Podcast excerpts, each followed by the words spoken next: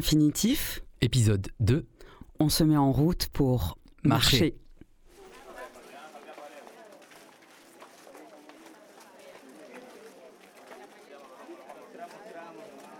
Padre nuestro que estás en el cielo, santificado sea tu nombre. Venga tu reino acá en tu voluntad en la tierra como en el cielo.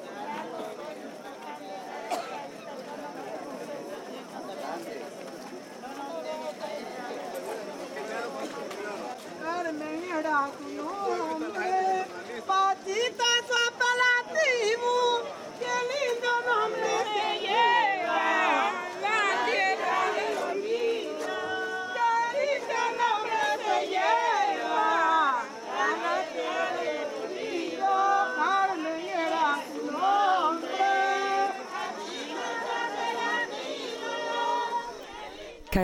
Su nombre, Patita su apelativo. Carmen était son prénom, Patita son surnom. Qué lindo nombre se lleva a la tierra del olvido. Quel beau prénom s'en va au pays de l'oubli. Caminemos, caminemos, caminamos a alcanzarla. Marchons, marchons, nous marchons pour la rejoindre. preguntaba bien, la niña bien criada, Carmen era tu nombre. Cachito come la vida, qué lindo nombre se lleva, la tierra del olvido. Qué lindo nombre se lleva, la tierra del olvido. Caminemos, On commence par la fin pour cet épisode de marché. Comment ça la fin? C'est quoi ces chants? Alors c'était dans une marche funèbre. On est euh, dans le village de Borbonne, dans le- la région d'Esmeraldas, en Équateur, dans les communautés noires. Et euh, on entend les proches, les amis, la famille, les voisines qui marchent derrière le cercueil et chantent pour fêter la défunte. C'était en janvier de 20 2022 et c'était l'enterrement de Carmen Cruz Pachito Madrid, une habitante donc euh, de Borbonne. Un, Fille. ni, Tif. Infinitif. Abécédaire. Abécédaire, transgressif, abécédaire, transgressif. Des actions vitales qu'on fait tous les jours. sans même plus penser qu'on les fait. Auditeur, auditrice, pour l'heure qui vient, enfile tes chaussures, on va te faire marcher. Pas d'effort en vue, mais de l'écoute, toujours. De l'attention à ton environnement. On explore la marche sur toute forme de sentier, plus ou moins balisé. On reviendra ensemble d'ailleurs sur la marche antiraciste de 1983 qui fête ses 40 ans cette année. Mais qu'est-ce qui a vraiment changé?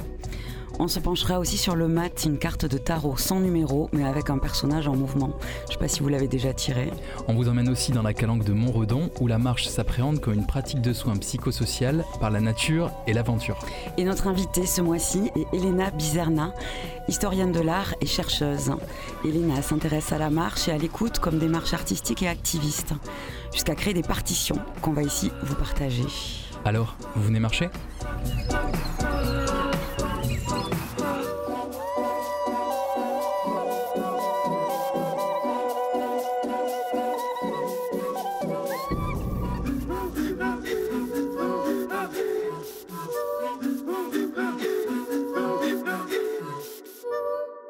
Mais tout de suite, on grimpe en haut du mât et on s'avance sur le fil. Marcher, c'est parfois un travail d'équilibriste. Tatiana, funambule, une rencontre réalisée par le mulet avec Lucie Boulet pour Exovo. Le funambule, c'est la représentation de la prise de risque. Et quand on voit quelqu'un sur un fil, on se dit qu'il peut mourir à chaque pas. Et du coup, ça nous ramène à notre propre mortalité. Et on se dit, ah mais en fait, moi aussi, je peux mourir à chaque pas, je suis mortelle.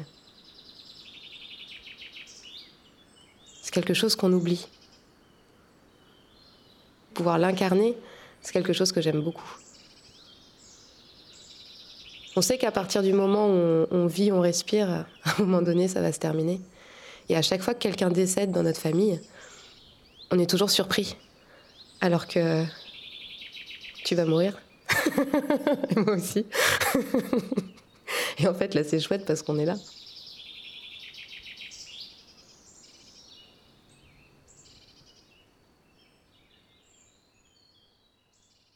Je m'appelle Tatiana Mosio-Bongonga, j'ai 38 ans. Je suis funambule. Et Je suis maman d'une petite fille de 2 ans et demi et belle-maman d'une petite fille de 5 ans. Funambule, ouais. Funambule, ça veut dire marcher sur un fil en grande hauteur, avec un balancier. Bah, tu vois un peu la butte de Montmartre avec le Sacré-Cœur derrière.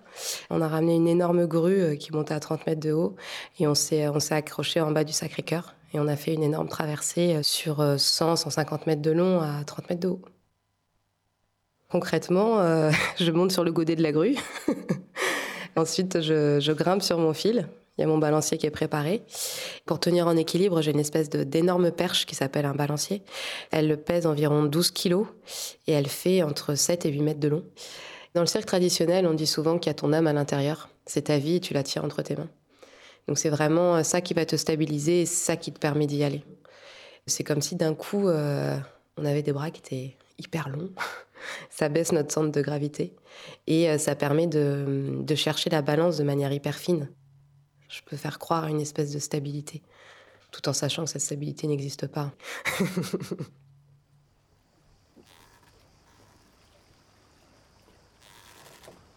L'instabilité, le mouvement, euh, le fait de devoir s'adapter, euh, s'adapter à chaque pas.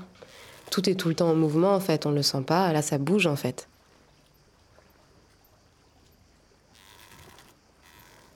Souvent on me demande comment je fais pour me préparer à faire une grande traversée. En fait, j'ai rien besoin de faire.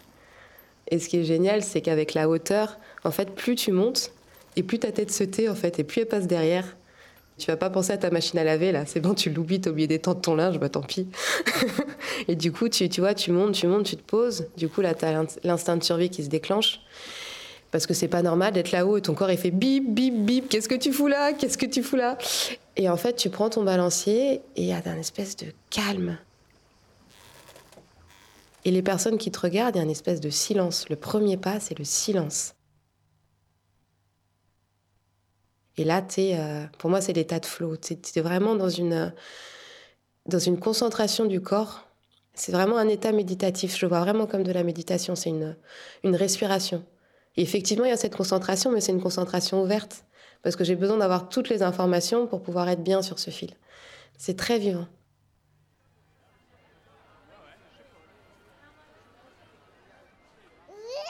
Alors ma fille, quand elle voit un fil électrique et que je suis pas là, elle dit Maman Donc oui, elle m'a, elle m'a vu plein de fois sur le fil. En fait, elle est hyper consciente que ce que je fais, c'est pas normal, hyper consciente des applaudissements des gens. Tout ça, elle a, elle elle a, bien compris en fait. Je lui ai pas dit que, que, le métier que je faisais était risqué, que je risquais de tomber, que je risquais de mourir. Je lui ai, je lui ai pas parlé de tout ça parce que je pense qu'elle n'est pas en âge de, de le comprendre encore. Mais euh, je lui dis à elle quand elle fait des choses qu'il faut qu'elle fasse attention parce que euh, c'est risqué. Et je sais pas si c'est. Enfin, j'arrive pas à, à voir ce sujet-là pour le moment. Mais je devrais peut-être y réfléchir.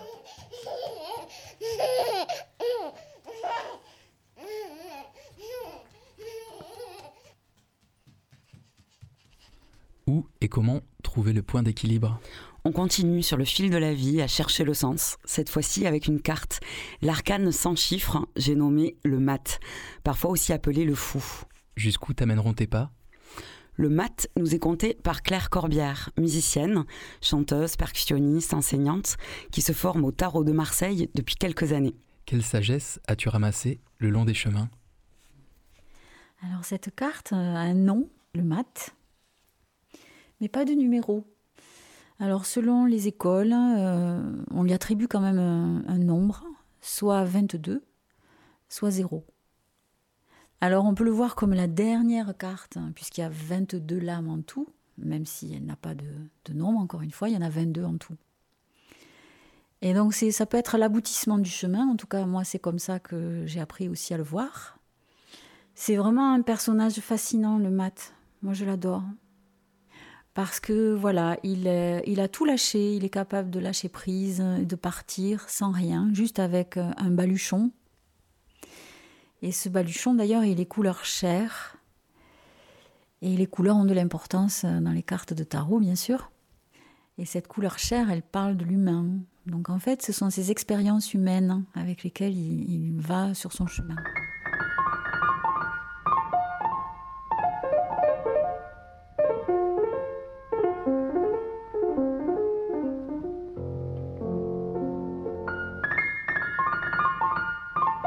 Est-ce que tu veux bien euh, rapprocher la carte, qu'on puisse l'observer de près Ah oui et nous la décrire? Alors on voit un homme, habillé un peu comme euh, le fou du roi. hein. Il a un bâton pour s'appuyer sur la terre, pour marcher, mais il a aussi un bâton blanc au bout duquel il y a un sac. Il y a un chien qui s'agrippe euh, à sa jambe et qui lui dénude même euh, une fesse. Mais il s'en fout, il marche avec un pantalon. euh, Oui, je précise qu'il marche donc. Et il avance avec un pantalon déchiré, mais c'est pas vraiment son problème. Et il a un genre de bonnet, euh, un peu comme avec un grelot au bout rouge. hein. Le bonnet est jaune. Donc ce bonnet jaune, ainsi que son bâton jaune qui touche la terre, ça nous parle de sa connexion avec le divin. C'est comme s'il avait, parce que c'est la 22e lame, comme je disais, c'est comme s'il avait euh, avalé le soleil, la lumière. Hein, le soleil, c'est la 19e lame. Il est connecté donc avec euh, l'invisible, avec euh, tout ce qui est magique.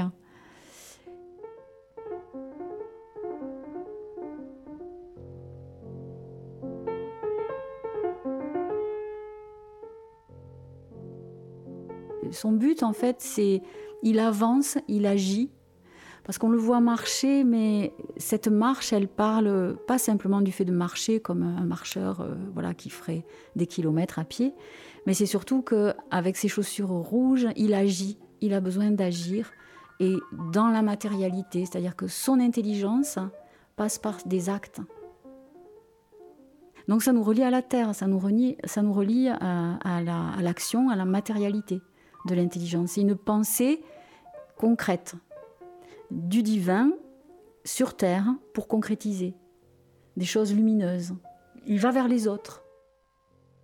Et mat, ça vient de. En grec, M-A-T-H, hein, c'est le savoir. Mat. Donc il a, il a le savoir que, que lui ont enseigné tous les autres arcanes par lesquels il est passé.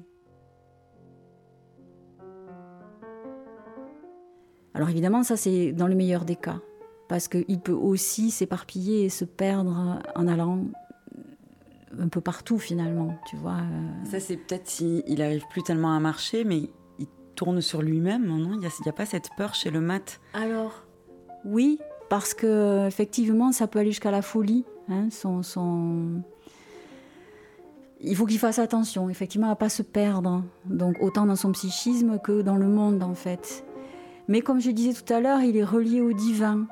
Donc, il y a quelque chose qui le relie à, hum, euh, à une intelligence qui le dépasse quelque part, en fait. Il est, il est guidé un peu aussi. Voilà. Donc, il faut qu'il apprenne à écouter ça, en fait à écouter cette intelligence euh, qui lui est donnée, quoi, euh, dont il est le canal. Voilà. Et le transmetteur Et le transmetteur. Ouais.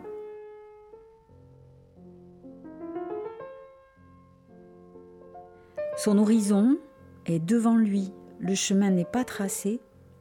Et c'est en marchant qu'il trace son chemin. Donc en marchant, en agissant. Encore merci à Claire Corbière, ma cousine chérie que j'ai rencontrée euh, à Albi pour qu'elle nous parle euh, du sens du mat. Et euh, la musique, c'était Homeless Wanderer, littéralement le randonneur sans abri, un morceau de la magnifique pianiste éthiopienne Demaoy Tsege Mariam Gebrou. Personne ne le remarquera, il y a une fille très seule dans cette ville. Isadora Caminando, elle marche pour contrer la solitude. Ça date de 1976 et c'est plutôt joyeux. On écoute Isadora from Colombia.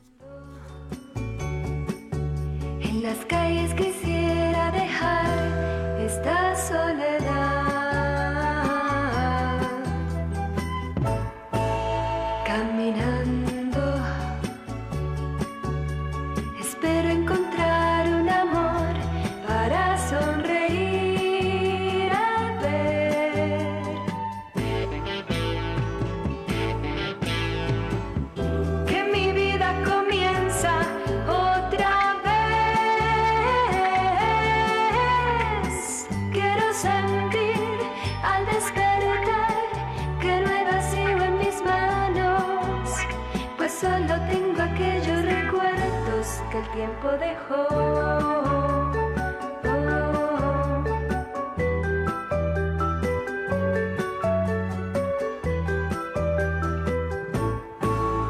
Caminando, tanto he buscado.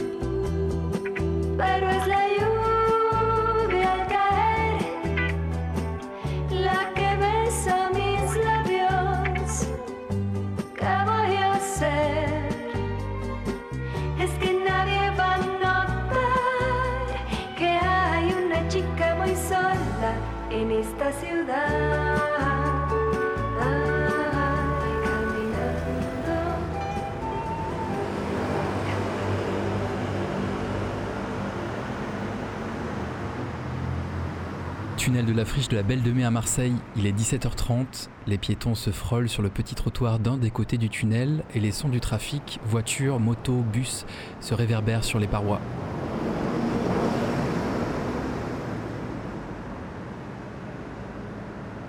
Pas toujours le choix à Marseille, hein, parce que tous les quartiers de la ville ouais, sont pas forcément bien desservis. T'as forcément une certaine pratique de la marche. Parce que les transports s'arrêtent tôt. Parce que parfois en hiver, t'as la flemme de prendre le vélo. Alors des réformés à la Belle de Mai, on a tendu nos micros aux Marseillaises et aux Marseillais pour savoir comment ils et elles marchaient. Quand on est retraité, il faut beaucoup marcher. Ça marche, on marche, on est bien quand on marche. Compte tenu qu'il n'y a pas suffisamment de trams et autres, c'est l'enfer. Voilà, donc on marche. Trois quarts d'heure minimum par jour, minimum. Une heure des fois. Je suis à au moins euh, 13 000 pas par jour, euh, un 10 petits kilomètres par jour au moins, facile. Ouais, c'est pas mal. Je marche que pour emprunter les transports en commun, sinon je prends les transports en commun pour aller au boulot. Avec mon âge, j'ai 52 ans et comme je n'ai pas de véhicule, je marche à pied. Et c'est facile de marcher à Marseille? C'est agréable. C'est agréable parce que le temps et euh, le climat. C'est vrai qu'il y a beaucoup de circulation, mais ça va. Après, ce qui embête un peu, c'est quand les jeunes montent sur les trottoirs avec les trottinettes, et j'avoue que c'est un peu euh, dangereux. Voilà. Par exemple, là, je suis- j'ai marché jusqu'au au marché, donc, de la Belle de Mai, et bon, il y avait des crottes par terre, bon, voilà, il il y avait des gens qui attendaient le bus et qui encombraient tout le trottoir, euh, des voitures, voilà. Ben oui, il faut choisir les rues. Il y a peu de trottoirs. C'est souvent sale aussi. Donc c'est un peu chiant. On marche entre le trottoir, la rue. Il y a les trottinettes, il y a des vélos, il y a des motos. Mais c'est sûr qu'on est obligé de, de pousser pour passer. C'est très difficile et vous voyez que je suis avec une canne. Je me suis fait renverser ici par une voiture, sur le trottoir. Et les gens, ils se garent n'importe comment. C'est tout encombré, partout. Ah, moi, euh, la marche à Marseille, elle est très difficile. Les petites rues, c'est la croix à la bannière. C'est l'anarchie. Pour des personnes handicapées ou en fauteuil roulant, là, regardez comment vous voulez passer là. Vous êtes obligé de passer sur la route euh, à ses risques et périls. Et les trottoirs ne sont pas tous aménagés pour les descentes de fauteuils.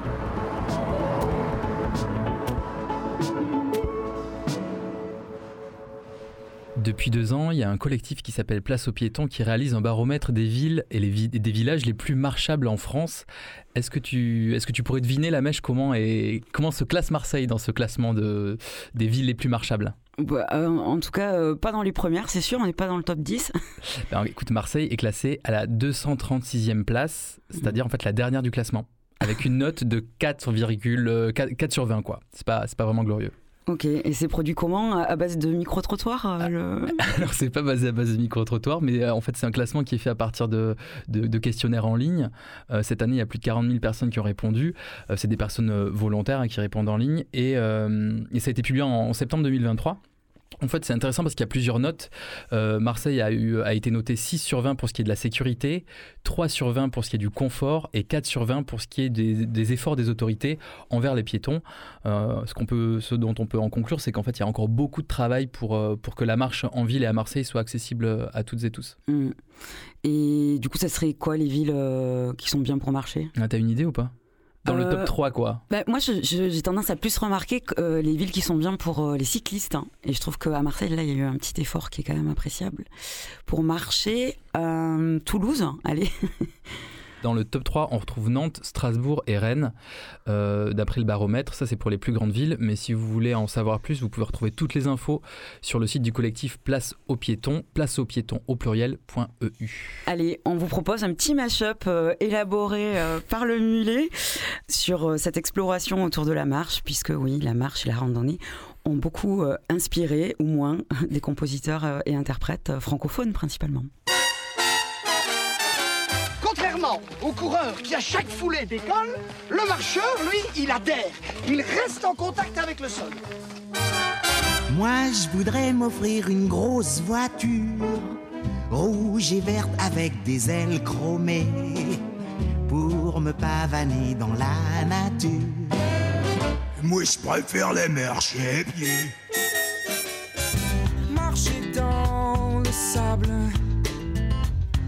Ouais, je marche seul, avec plus personne à qui faire la gueule. Ouais, je marche seul, avec plus personne à qui faire la gueule.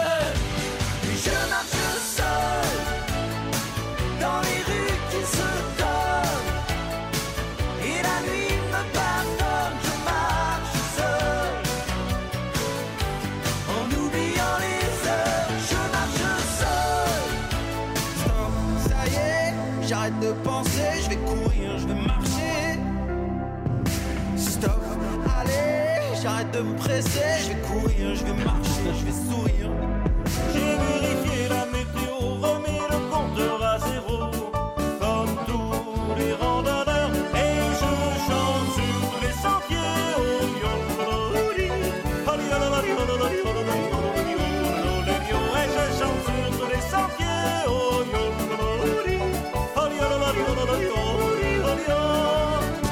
dis, toi tu me fous les glandes, puis t'as rien à foutre dans mon monde. Arrache-toi de là, t'es pas de ma bande, casse-toi tu pues, et marche à l'ombre. Alors, on tient plus debout? Mais à la réflexion, je crois que je préfère la marche à pied. Oh, je te l'avais bien dit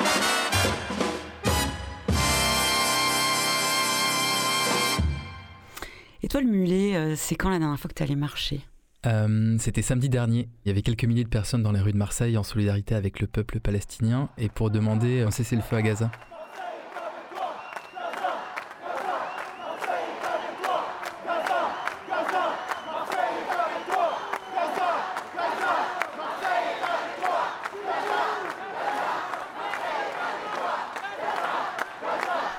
J'étais là aussi pour euh, la Palestine et je suis aussi allée dans la, la nature marseillaise pas mal les derniers temps. Le week-end dernier, c'était le Sentier des Douaniers. C'est incroyable. Allez-y, entre Ancioise-la-Redonne et Niolon. Et t'es parti du côté des Calanques aussi, non? Euh, et je suis partie aussi de l'autre côté, euh, donc euh, direction Calelongue. C'était il y a quelques jours aussi. Vous allez au bout de la ligne du bus 19. Et j'ai suivi euh, tout un groupe hein, de, euh, de personnes. Ça s'appelle, le projet s'appelle En passant par les Calanques. C'est euh, pour le développement d'actions fondées sur l'intervention psychosociale par la nature et l'aventure, IPN1. Et euh, donc voilà, il y a tout type de personnes, pas mal des gens qui viennent de GEM, donc de, groupes d'entraide mutuelle, euh, des usagers en santé mentale, et euh, des gens qui aiment marcher, qui connaissent les chemins à Marseille. Et voilà, il y avait tout un joyeux groupe. On part cinq minutes avec eux vers la Madrague de Montredon. Là, on voit le phare du Planier dans la crique là, de Saint-Ménard, au large. Petit phare de Marseille qui fait l'entrée du port de Marseille, de la rade de Marseille. Le Mont-Rose, les îles du Frioul qu'on voit avec son sémaphore, qui est toujours en exercice. L'an- L'antenne, qui est toujours militaire, sur la première île de c'est Pomègue. Pomègue, et après le fort de Ratonneau, Château d'If. Et au loin, on voit le Cap, Cap Couronne. Toute la côte bleue jusqu'au Cap Couronne aujourd'hui. On a une belle vision aujourd'hui. Là, c'est le petit port de Montredon, la Madrague. Et on voit quand même quelques tours de Marseille. Et on voit Notre-Dame de la Garde sur notre droite, tout à fait. En regardant, voilà.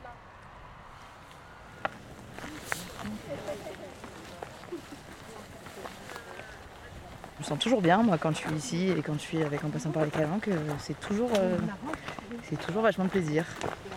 Je suis détendue, euh, je suis euh, énergisée par le- l'environnement, par le vent, par les odeurs. euh, je suis euh, en captation euh, totale de tout ce qu'il y a autour de moi.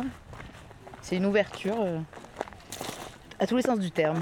Toi, Lucille, tu travailles pour cette association en passant par les calanques Oui. Du coup, tu as fait de la marche euh, un travail Ben oui, c'est ça. Moi, je suis travailleuse sociale de formation initiale. Que la marche puisse être un vecteur de lien social, de mieux-être, euh, de rencontres, euh, d'épanouissement euh, et d'accompagnement aussi. euh, C'est la réalisation d'un rêve pour moi. On propose à tous ceux qui sont intéressés, qui veulent rejoindre un groupe pour marcher, découvrir des lieux, être dans la nature et partager des choses dans la nature. On propose ces moments de, de marche tous ensemble. Donc 30 journées dans l'année, dont 6 qui, qui ont été sous forme de 3 week-ends. Et ces journées, euh, elles sont euh, source aussi de euh, prise de conscience de ce qui se passe pour nous quand on est dans la nature, quand on marche ensemble.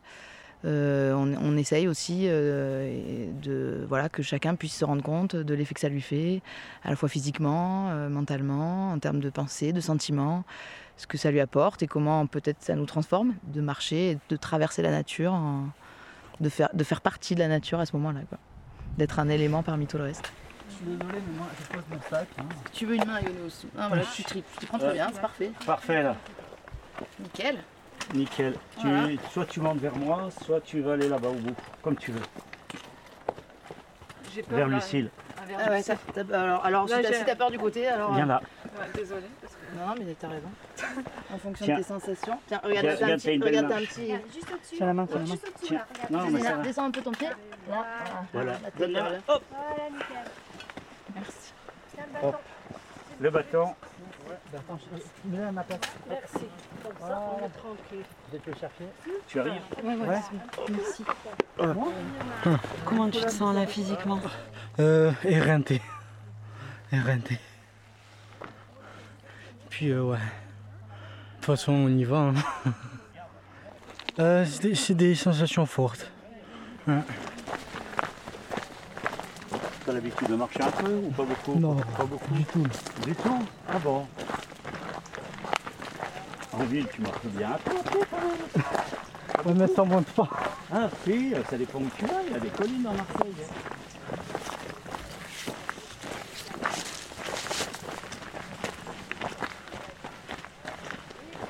Vous utilisez un bâton de marche?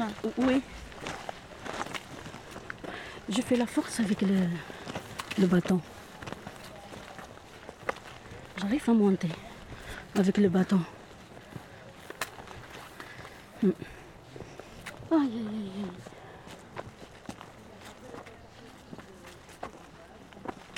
La marche, c'est le sport, c'est le moral. Le moral, euh, les muscles. euh, ah, je sens très libre, euh, très. Un peu de fatigue, c'est normal avec la marche, un peu de fatigue à la fin, c'est normal. Mais les émotions sont très bien. Ça fait troisième fois que je marche. Ça fait longtemps que je suis à Marseille. J'entends toujours les calanques, les calanques, mais j'ai jamais venu. Et c'est magnifique. Il y a toujours un encadrement. Il y a toujours des communications, des connaissances à d'autres personnes. C'est une belle vue, hein? La mer, les montagnes, la nature. C'est euh, nature sauvage. C'est pas comme à la ville. La ville est toujours polluée. Ici, on respire, hein, col de l'air propre.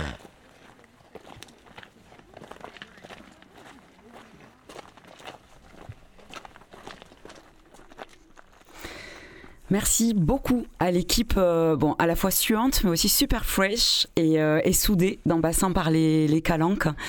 Euh, C'était une très chouette après-midi. Et donc, bravo aux marcheuses et marcheurs de choc ce jour-là d'octobre et qui ont bien aussi voulu se prêter, parfois pour la première fois, hein, au jeu du micro d'infinitif.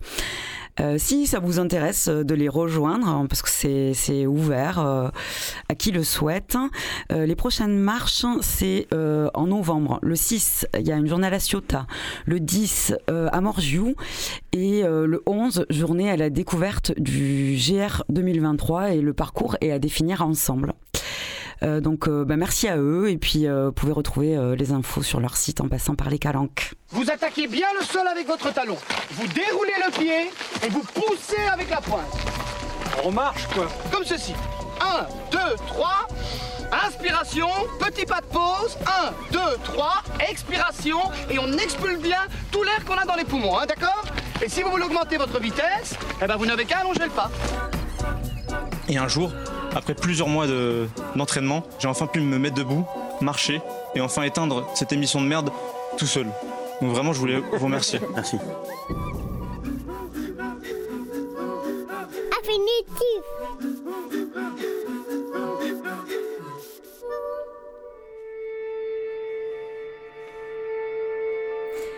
La marche permet de tisser un lien intense, intime et physique avec la Terre, ouvrant pour ainsi dire la possibilité d'une conversation avec le grand corps de la Terre, au sein duquel il n'est possible de pénétrer qu'à travers les efforts fournis pour nos propres corps humains.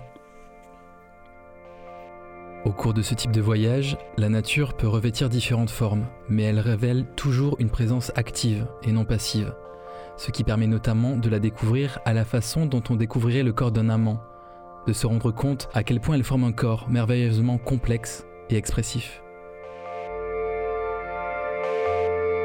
C'était un extrait très court de Dans l'œil du crocodile de l'écoféministe australienne Val Plumwood. uh, very, very fine grained as you get close to it. It's almost like a powder. Ground mass uh, is very fine. I'm going to step off the limb. That's one small step for man, one giant leap for mankind.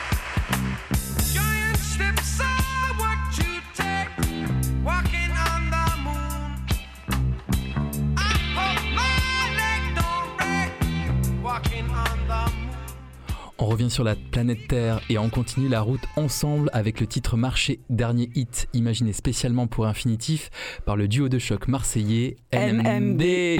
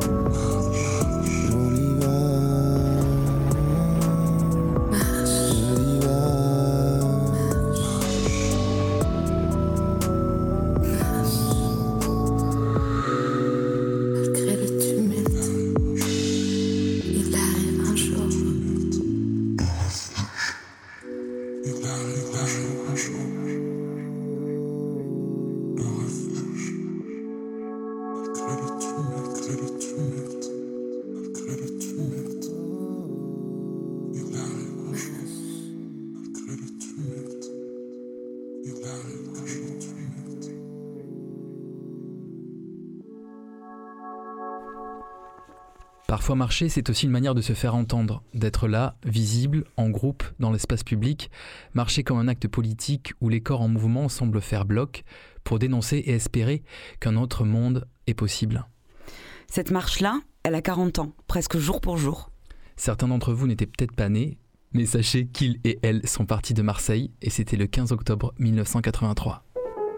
Partis de Marseille dans une indifférence quasi générale, ils ont sillonné les routes de France. 1200 km dans les mollets, tous ensemble. Une longue marche pour l'égalité et contre le racisme. Pour revendiquer leur intégration et casser la spirale de la violence. En réaction contre cet été chaud 83, cet été des tontons flingueurs, des tireurs anonymes sur cibles vivantes et de préférence basanées.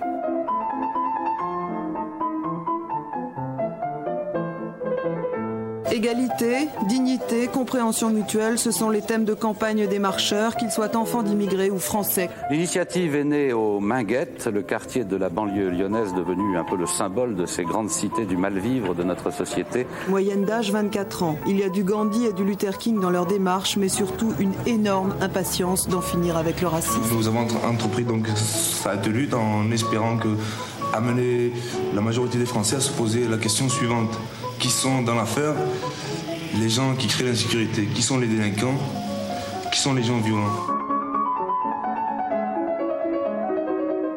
Six semaines après, ils sont accueillis à Paris par une foule immense. Vous êtes venus nombreux de Marseille Au moins 400, oui. Et pourquoi vous êtes montés de Marseille jusqu'à cette manifestation la marche. Qu'est-ce que vous croyez Qu'est-ce que vous attendez Un monde meilleur pour nous, si c'est possible. On ne demande pas la lune, on demande de vivre, c'est tout. Police partout Police partout Police Elles sont hyper touchantes, ces jeunes euh, qui demandent à vivre dans la dignité. Et très entraînant euh, le morceau euh, que, vous avez que vous avez choisi, euh, le mulet derrière. Ah oui, c'est la marche turque, la Ah. sonate pour piano numéro 11 en La majeur de, de Mozart. Et donc on est euh, 40 ans plus tard, nous voilà en 2023 et on entend euh, les, euh, les slogans derrière. Oui, c'était le 23 septembre dernier dans les rues de Marseille. On était ensemble, on a attendu nos micros. Mhm. Après les, les meurtres par la police de Naël Merzouk en juin dernier à Nanterre, de Al-Hussein Kamara à Angoulême, la mort de Mohamed Bendris à Marseille, partout en France, il y a une centaine d'organisations qui, euh, qui a appelé à, à marcher contre les violences policières et le racisme systémique. 40 ans. 40 ans après la marche pour l'égalité et contre le racisme, le constat est amer et la liste euh, des personnes racisées victimes des violences des forces de l'ordre ne cesse de s'allonger. À chaque ville, ses victimes. Ici à Marseille, c'est les noms de Zineb, Souheil, Mohamed que les manifestants et les manifestantes étaient venus scander. Pas d'oubli. Et en tête de, cortège, il y avait euh, Zora, euh, qui marche depuis 1983 et qui a bien voulu prendre quelques minutes et être relayée pour pouvoir parler au micro pendant la manif. Je m'appelle Zora Boukenouche, je fais partie du collectif euh, Mémoire en Marche, issu de cette histoire de la marche de 83. Ben, moi, les souvenirs que j'ai, c'est qu'à l'époque, je faisais partie d'une radio libre qui, était Radio Gazelle, donc c'était une radio multiculturelle. Ce n'est pas du tout le projet qui, existe aujourd'hui. Et euh, on faisait partie des gens euh, qui ont accueilli les marcheurs avec le MRAP, la CIMAD et d'autres associations. Et c'était, ben, pour moi, c'était la rencontre avec d'autres jeunes, d'autres villes qui vivaient les mêmes violences que nous. 40 ans après, euh, on est à peu près dans la même situation, c'est-à-dire qu'il y a la police qui intervient violemment dans les quartiers. Ça concerne toujours les populations des quartiers populaires issus de l'immigration postcoloniale et de l'esclavage, puisque bon, moi je fais partie de la deuxième génération, là on est à la quatrième, cinquième génération, et il se trouve que ces jeunes-là vivent encore les mêmes violences qu'il y a 40 ans. Je suis restée en contact avec certains marcheurs comme euh, Jamel Attala, Farid Lawa. euh, et donc, euh, 40 ans après, on se retrouvait dans cette coordination-là en se disant il y a eu ces 40 ans sont passés, qu'est-ce qui s'est passé, qu'est-ce qu'on a fait? Et se dire, bon, ben, on a fait des choses, mais peut-être pas assez. C'est-à-dire qu'aujourd'hui, eh ben, on continue à assassiner des jeunes dans des quartiers. Sourel, Naël, Zineb, on n'oublie pas, on pardonne pas. Sourel, Naël, Zineb, on n'oublie pas, on pardonne pas va pas arrêter de marcher, on aimerait arrêter de marcher, mais on peut pas laisser nos jeunes euh, continuer. C'est sûr que là, il y a une relève qui est en train de se mettre en place, mais nous, on est là pour, leur dire, on est là, on vous soutient, et on continue. C'est ce qu'on fait avec, euh, par exemple, les, pa- les parents de Souel. C'est une histoire de filiation des luttes, c'est-à-dire qu'ils sont les descendants des euh, marcheurs de 83 et leurs aïeuls, c'était les euh, marcheurs de- d'octobre 61 qui sont, qui sont manifestés contre euh, euh, le couvre-feu à Paris. Ce sont ceux qui ont marché le 8 mai 45 lors de la libération de la France en Algérie en se disant c'est bon, on va avoir l'indépendance, etc. Donc c'est une histoire de, de lutte, de cette filiation, elle existe.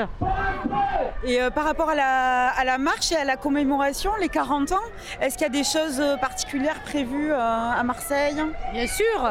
Pour le programme, pour moi, le plus important, c'est que nous avons réussi à faire une expo qui va être au musée d'histoire de Marseille euh, de 15 octobre au 15 janvier.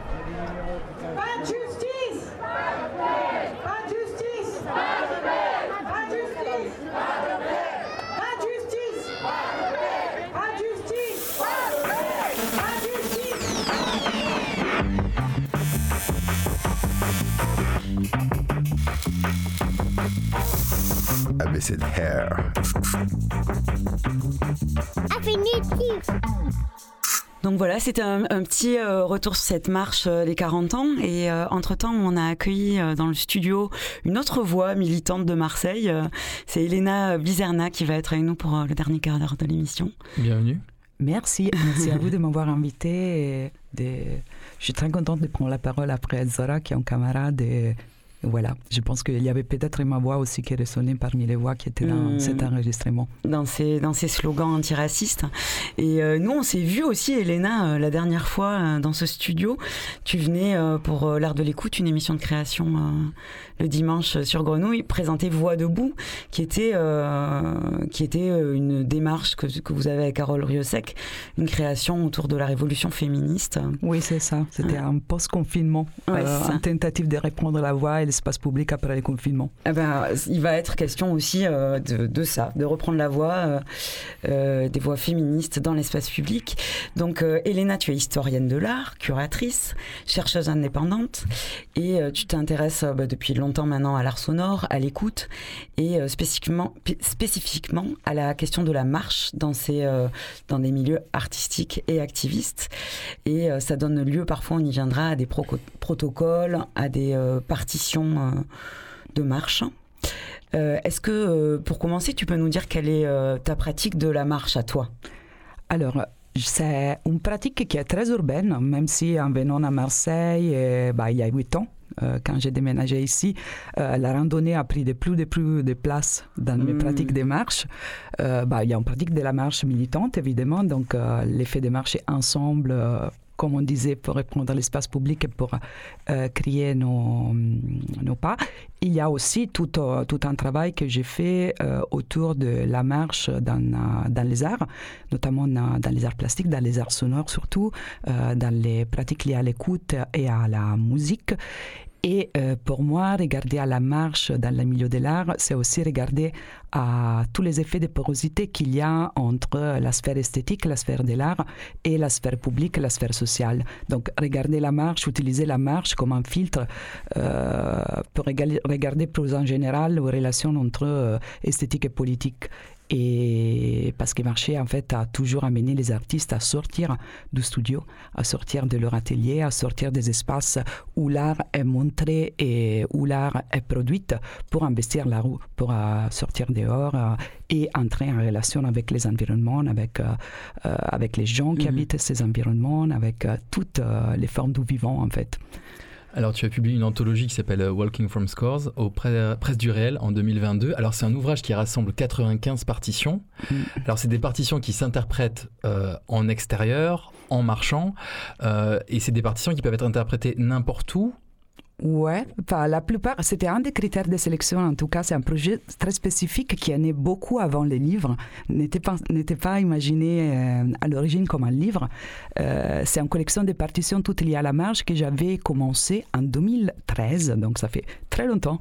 Et c'était à l'occasion d'une invitation d'un festival qui était à Bologne, la ville où je vivais alors, et qui m'avait invité à euh, imaginer une, une intervention des théories spatialisées.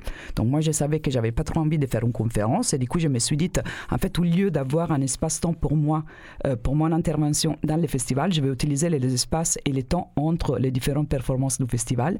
Donc du coup, euh, j'ai travaillé déjà sur la marche. J'ai dit, bah, il y a beaucoup de partitions, c'est-à-dire des protocoles, des instructions faites par des artistes euh, qui sont aussi autant d'invitations à pratiquer la marche euh, d'une manière peut-être différente. En fait, les buts, les méthodologies, les, euh, les objectifs sont très différents selon les artistes. Mais pourquoi pas, en fait, distribuer des partitions à la sortie au public et donc, en fait, Pour la première fois. les, les réactiver, en fait. hein. Parce qu'on dit activer une partition. Ouais. Performer une partition, euh, voilà. Oui, lire la partition, après performer une partition, ça peut prendre euh, beaucoup de dimensions différentes. hein. Ça peut être tout simplement la lire, euh, bah, effectivement l'activer, l'incarner avec un corps, avec une voix, etc. Et l'idée, c'était justement d'inviter à utiliser les trajets entre un lieu bah, où il y avait un concert et les prochains pour euh, remettre en action cette archive des partitions qui étaient des partitions historiques des années 60, mais aussi des propositions d'artistes beaucoup plus récents et beaucoup plus jeunes. Donc moi, je, je connaissais pas du tout cette histoire euh, de, de- de la relation des artistes avec la pratique de la marche et le fait qu'il y avait eu toute cette, cette production de partitions. Ça remonte à quand euh, Le moment où les premiers artistes ont dit, eh ben, tiens, on va, on va proposer des partitions musicales, mais en, en tout cas des protocoles Mhm. pour, pour mettre le corps en mouvement différemment et proposer des expériences comme ça dans, de marche. Ça remonte à quand? Bah, les protocoles, je dirais que la pratique de la partition, la partition écrite, donc une partition qui n'utilise pas la notation occidentale, la notation traditionnelle occidentale, est une pratique qui remonte euh, bah, vraiment aux années 50 et aux années 60, suite à l'introduction de ces formes, en fait, de, de notation de la musique graphique ou verbale qui sont proposées notamment euh, euh, dans, dans les milieux de John Cage, mais aussi dans les milieux de la musique euh, concrète. Oui, voilà, électronique, etc. Et qui ensuite, bah, je dirais vraiment dans ces cas-là, grâce à la médiation de Cage, qui était, bah, qui collaborait avec plein de personnes de disciplines euh, différentes, ces formes d'invitation en fait à dépasser la distinction entre artiste et public, parce que en écrivant une, une partition, on s'adresse directement au public, donc il n'y a plus la médiation d'un interprète. Ces formes-là commencent à se diffuser euh, dans plusieurs euh, disciplines. La danse, notamment, c'est un milieu où euh, la notation a une longue histoire et en fait aussi avec euh, une dimension un peu différente. Quand on pense en partition, on pense toujours à quelque chose qui a écrit et qui va être activé dans le futur. Dans la danse, souvent, il y a une dimension aussi euh, d'archives, des mémoires. En fait, la notation est utilisée pour, comme un support des mémoires des mouvements passés. On va peut-être écouter un extrait dans une partition activée. Tu t'es venu avec un, un extrait? Oui, parce que comme je disais, en fait, après cette première activation, bah, j'ai activé cette archive qui a grandi le long des années. Donc, euh, j'ai toujours euh, rassemblé de plus en plus de partitions d'artistes un peu toutes disciplines. Et je les, enfin, les bouts principaux, la chose qui m'a euh, amené à continuer ce projet pendant toutes ces années, c'est justement la possibilité de pouvoir les réactiver avec des personnes différentes dans des villes euh, et des quartiers différents. On écoute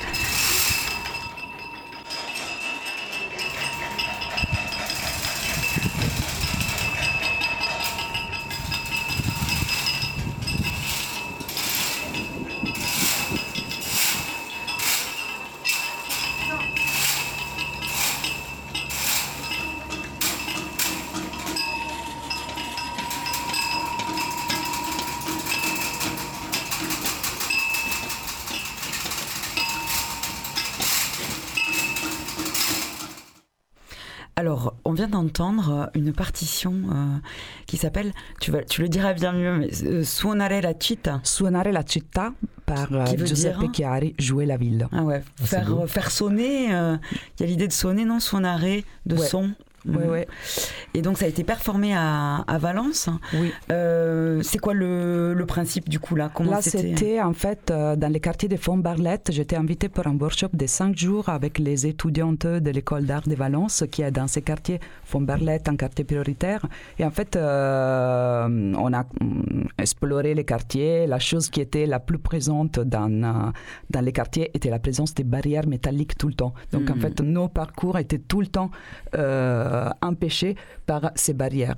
Et du coup, euh, pendant ces explorations, on a décidé d'activer cette partition de Giuseppe Chiari qui a été écrite en 1965, où il propose de jouer la ville. Bah, je lis un tout petit extrait. Jouer la ville, c'est peut-être aussi jouer pour, à travers, dans la ville. Mais jouer la ville peut être aussi jouer complément objet, la ville, où la ville est l'objet qui reçoit l'action de jouer, où la ville remplace les mots violon dans l'expression jouer du violon. Jouer la ville au lieu de jouer du violon. La ville donc comme instrument, comme instrument de musique, et ensuite il continue en disant euh, qu'il s'agit de proposer de jouer la ville comme une tentative d'imposer de la musique des rues, de faire de la musique des rues, pas de la musique des palais jouée à l'extérieur. Jouer la ville a sens dans l'art comme tout geste artistique s'il s'agit d'un geste polémique. S'il s'agit d'un geste non polémique, c'est juste de la musique des palais, en dehors, pour un instant, à titre exceptionnel, du palais. Donc pour Chiari, le but était vraiment, il écrit six fois en majuscule, jouer faux, jouer faux, jouer faux. Et il s'agissait de proposer euh, une pratique presque post-musicale où on irait en fait explorer la ville en l'utilisant comme un instrument à percussion, un ensemble d'instruments à percussion pour, interrom pour interrompre les rythmes hyper régolés et hyper conditionnés euh, de la vie quotidienne. Alors ça a dû t'inspirer certainement euh, pour un autre projet dont on va parler maintenant, Féministe Steps. Euh, et euh, on, on, préparait cette émission et on disait que la marche dans la ville, c'est pas une expérience universelle en fait. Euh, qu'on marche pas dans la ville de la même manière si euh, selon notre genre, notre classe sociale, euh, notre race, notre capacité aussi physique et cette non neutralité du corps, elle est elle est inhérente aussi dans les dans les partitions. Ouais. On part de ça pour, pour oui. écrire. Euh, dans mon cas, oui. Euh, disons qu'à un moment donné, je me suis rendu compte qu'en performant ces partitions et ces protocoles à plein d'endroits différents et avec plein de corps différents, je me suis rendu compte qu'évidemment, euh, bah, la forme que les partitions prenaient et comment en fait notre intervention était perçue était très évidemment conditionné par les corps et par les endroits. Donc la marche, on pratique des relations, toujours, des relations avec l'environnement. On pratique, comme euh, tu as lu des mmh. relations vraiment entre les corps et les, la matérialité des espaces, mais aussi avec les, euh, les contraintes sociales et politiques de ces espaces. Et donc tu t'es mis à écrire toi-même des partitions Oui, j'ai fini pour écrire des partitions tout en n'étant pas ni compositrice ni artiste, mais euh, voilà, des compositions pensées à partir de mon corps, enracinées dans mon expérience de la marche en tant que femme. Euh, en tant que femme. On va écouter un court extrait de Re The Resounding Flâneuse hein, que tu as écrit et performé en 2018. Oui. Io. Elena. Julie. Laura. Elena.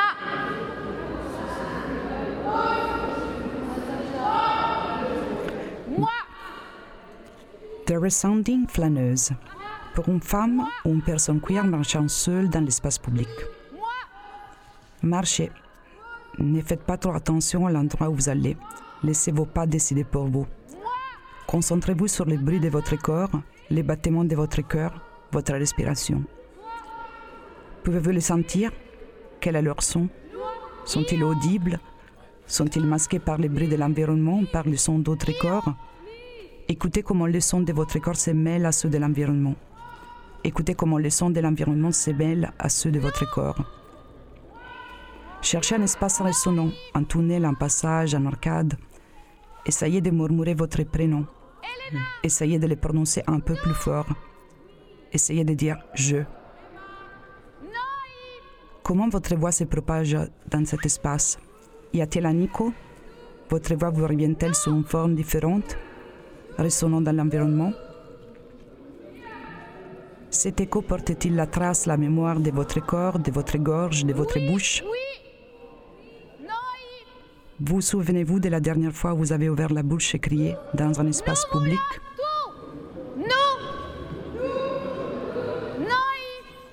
Donc c'était un extrait de Resounding Flanneuse, c'est la partition que tu proposes. Est-ce qu'il y a d'autres, euh, est-ce qu'il y a des événements bientôt prévus à Marseille où on pourrait activer avec toi euh, des partitions dans la ville?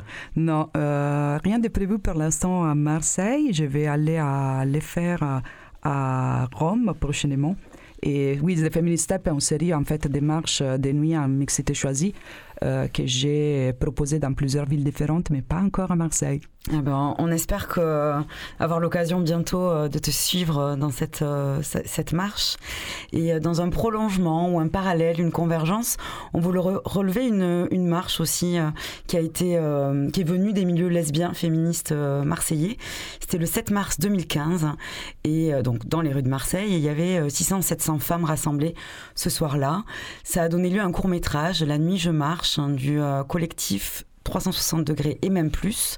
Christine Gabory, Ivora Cusack, Agathe Dreyfus, euh, des, des des meufs, des féministes, des trans, qui se donnent rendez-vous dans la rue à la nuit tombée. On écoute un extrait qu'on a choisi, hommage et petite déclat d'amour aux chants et slogans de lutte.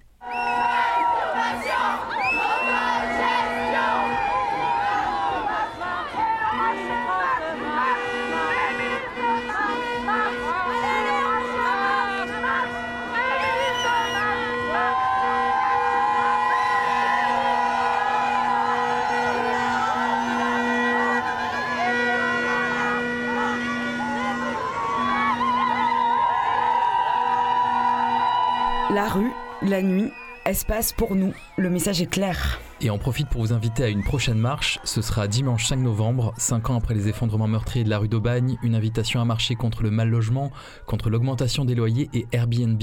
Départ à 16h du cours Julien. On reste en marche. C'était Infinitif, épisode 2, Marché. Merci à notre invité, Elena et Alex Papy pour la mise en onde. À Manu et Mario pour la rencontre avec Plumood et aux autres rencontres cadeaux sur le chemin.